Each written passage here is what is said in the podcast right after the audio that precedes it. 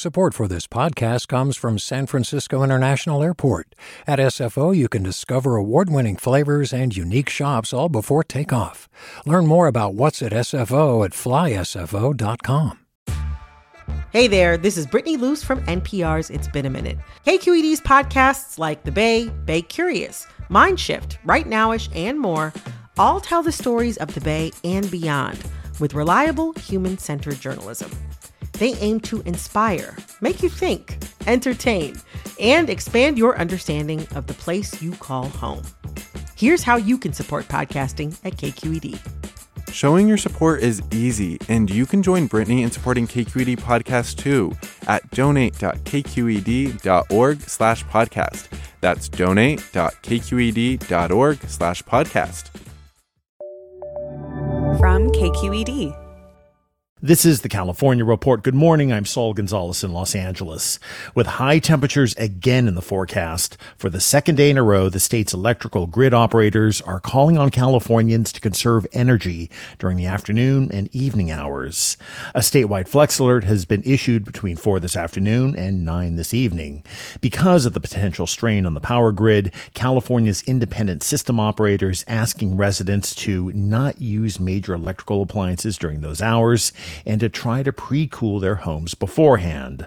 Forecasters say the hotter weather could stick around through the weekend. Let's turn to the pandemic.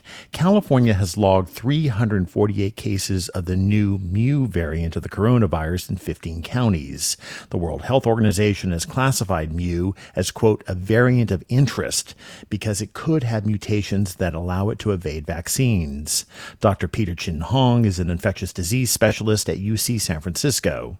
I'm not, you know, dispensing with it. It's something to watch, but I'm also not losing sleep over it. At least the Pfizer vaccine still uh, works against it. Mu, that's spelled MU by the way, was first detected in Colombia in January. Chin Hong says it's still present there, but it hasn't burst onto the scene and taken over the way Delta did back in June and July.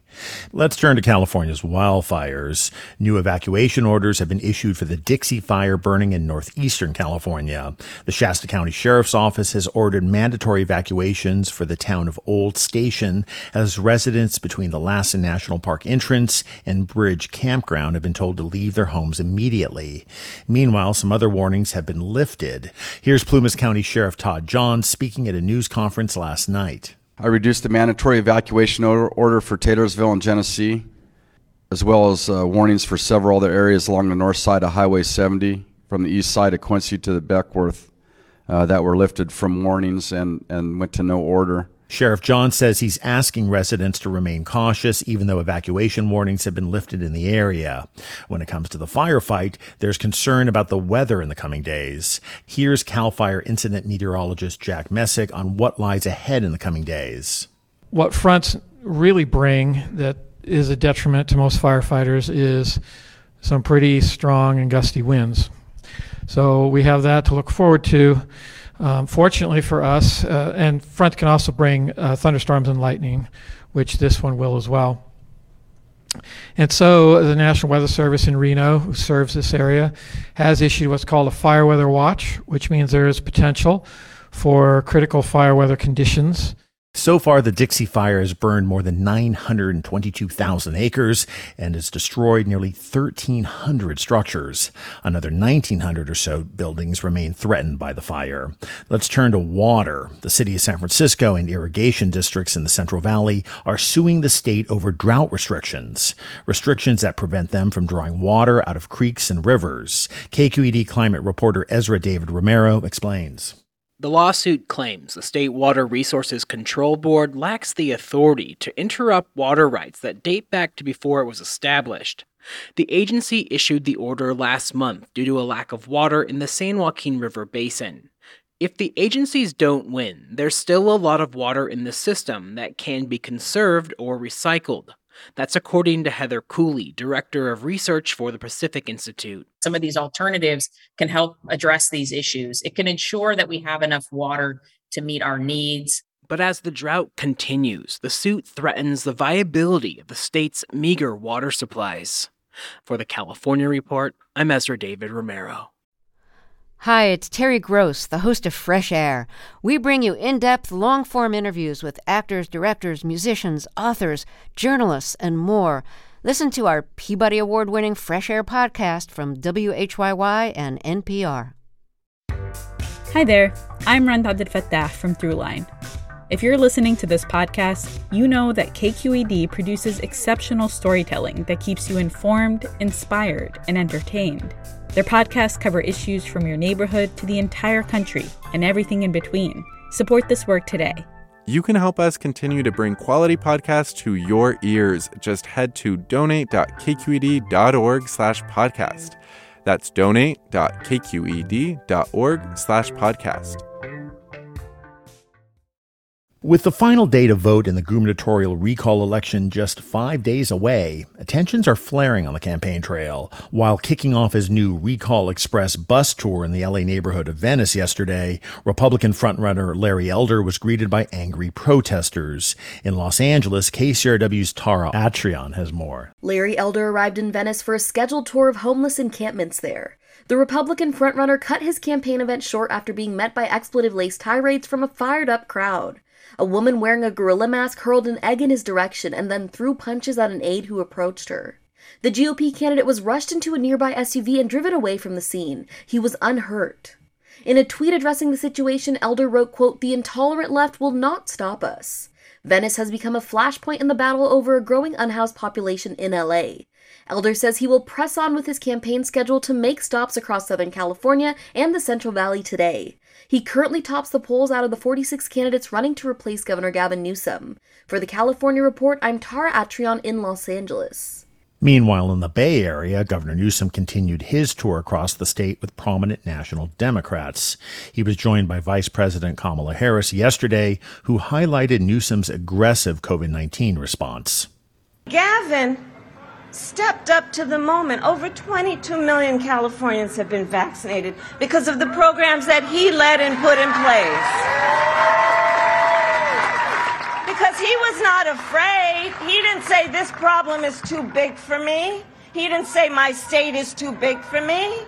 Governor Newsom also campaigned with Senators Elizabeth Warren and Amy Klobuchar in Southern California over the weekend, and President Joe Biden is expected to campaign with him early next week on the eve of Election Day. Meanwhile, supporters of Governor Newsom are working furiously to turn out the no vote and keep him in office. KQED politics reporter Katie Orr takes a look at their efforts. It's a hot and muggy Saturday in Sacramento. Smoke from surrounding wildfires fills the air and makes it uncomfortable to breathe. And yet, a group of union members gathers in a small office ready to start knocking on doors and making phone calls to urge people to vote no on the impending recall. Fabrizio Sasso with the Sacramento Central Labor Council lists off some of the unions represented that morning. UHW 2015, UPTE, I'm sure I'm missing some. Eh, did I miss? 10 to 1. 10 to 1. Awesome. Sasso says there's been tremendous volunteer turnout at their canvassing events. It seems like it's an all in effort by not just labor, but with uh, activists and uh, party folks and regular people who see that this is a threat to democracy and want to do something about it. Iron worker Mitchell Betchel says he was motivated to volunteer because he thinks Larry Elder, the leading candidate to replace Newsom, would be bad for women. Elder is a conservative talk show host who said employers should be allowed to ask women if and when they plan to get pregnant. You know, I always like to think to myself, you know, what would my sister say about who I'm voting for? What would my mother and father say? And it's for me, it's about the fact that men and women are equal and they should be treated equally. Betchel estimates he's knocked on more than 1,100 doors during his volunteer shifts. It's tough work. This time, he's in a working class neighborhood north of Sacramento. Very few people answer their doors, but for those who do, Betchel has his pitch ready. Aloha! My name's Mitchell. I work for the Ironworkers. We're just doing some canvassing today to uh, make sure voters are aware of the No on the Recall campaign. At every door he visits, Betchel leaves a flyer that reinforces the campaign's message, hoping it will make an impact with whoever picks it up. He's just one part of a massive get out the vote effort. Nathan Click is with the Newsom campaign. He says the goal is to knock on nearly 2 million doors, make 18 million phone calls, and send millions more texts urging people to vote no on the recall. Click says the effort is necessary given the unusual nature of the election. Democrats are less likely to turn out in a non presidential year. They're even less likely to turn out in a non November election. And they're even less likely to turn out for an election that they didn't want in the first place, which is what this recall is. Click maintains that once voters know the basics of the election, like the date, they're more likely to cast a ballot and vote no. People at a recent food truck event in the Sacramento suburb of Elk Grove had varying degrees of knowledge about the recall. Some had already cast their ballots against the recall, while others didn't plan to vote at all. Michael Ornelas says he's on the fence, though he thinks Newsom is probably still figuring out the job. So, four years is always such a small term, in my opinion, to figure out what's going on. So, I always think it's kind of goofy that California kind of has done that. You know, last time we ended up with Arnold Schwarzenegger, which is like, what? It's like, whatever. So, I don't know.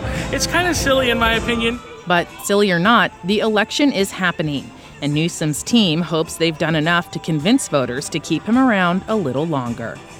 For the California Report, I'm Katie Orr in Sacramento. And that is the California Report for Thursday, September 9th. We're a production of KQED Public Radio. I'm Saul Gonzalez. Thanks so much for listening, and we'll talk tomorrow. Support for the California Report comes from Blue Shield of California, rebuilding the future of healthcare with every Californian in mind, from quality and equitable care to not for profit values. Learn more at news.blueshieldca.com. Paint Care. Now, with 800 drop off sites in California where households and businesses can recycle their leftover paint. More at paintcare.org. And Eric and Wendy Schmidt whose philanthropy harnesses the power of people and science to create innovative solutions for a healthy environment, just societies, and opportunities for human achievement. Hi, I'm Sasha Khokha, host of the California Report magazine. Every week, we bring you stories about what connects us in the giant, diverse Golden State. Because what happens in California changes the world. I love this place. We were once seen as like the place to be, California the land of milk and honey. That's where you go to Sunshine State, but we just have challenges right now. KQED's California Report magazine. New episodes drop every Friday, wherever you get your podcasts. Hey, it's Glenn Washington from Snap Judgment. And if you love what you're hearing, and I know you love what you're hearing, please consider becoming a KQED member get special access to cool events, behind the scenes footage, and so much more. Plus, you'll sleep better at night knowing you did your part for the community you depend upon. It's in you. Please be in it. Visit donate.kqed.org slash podcasts to sign up now. That's podcast with an S. Thanks.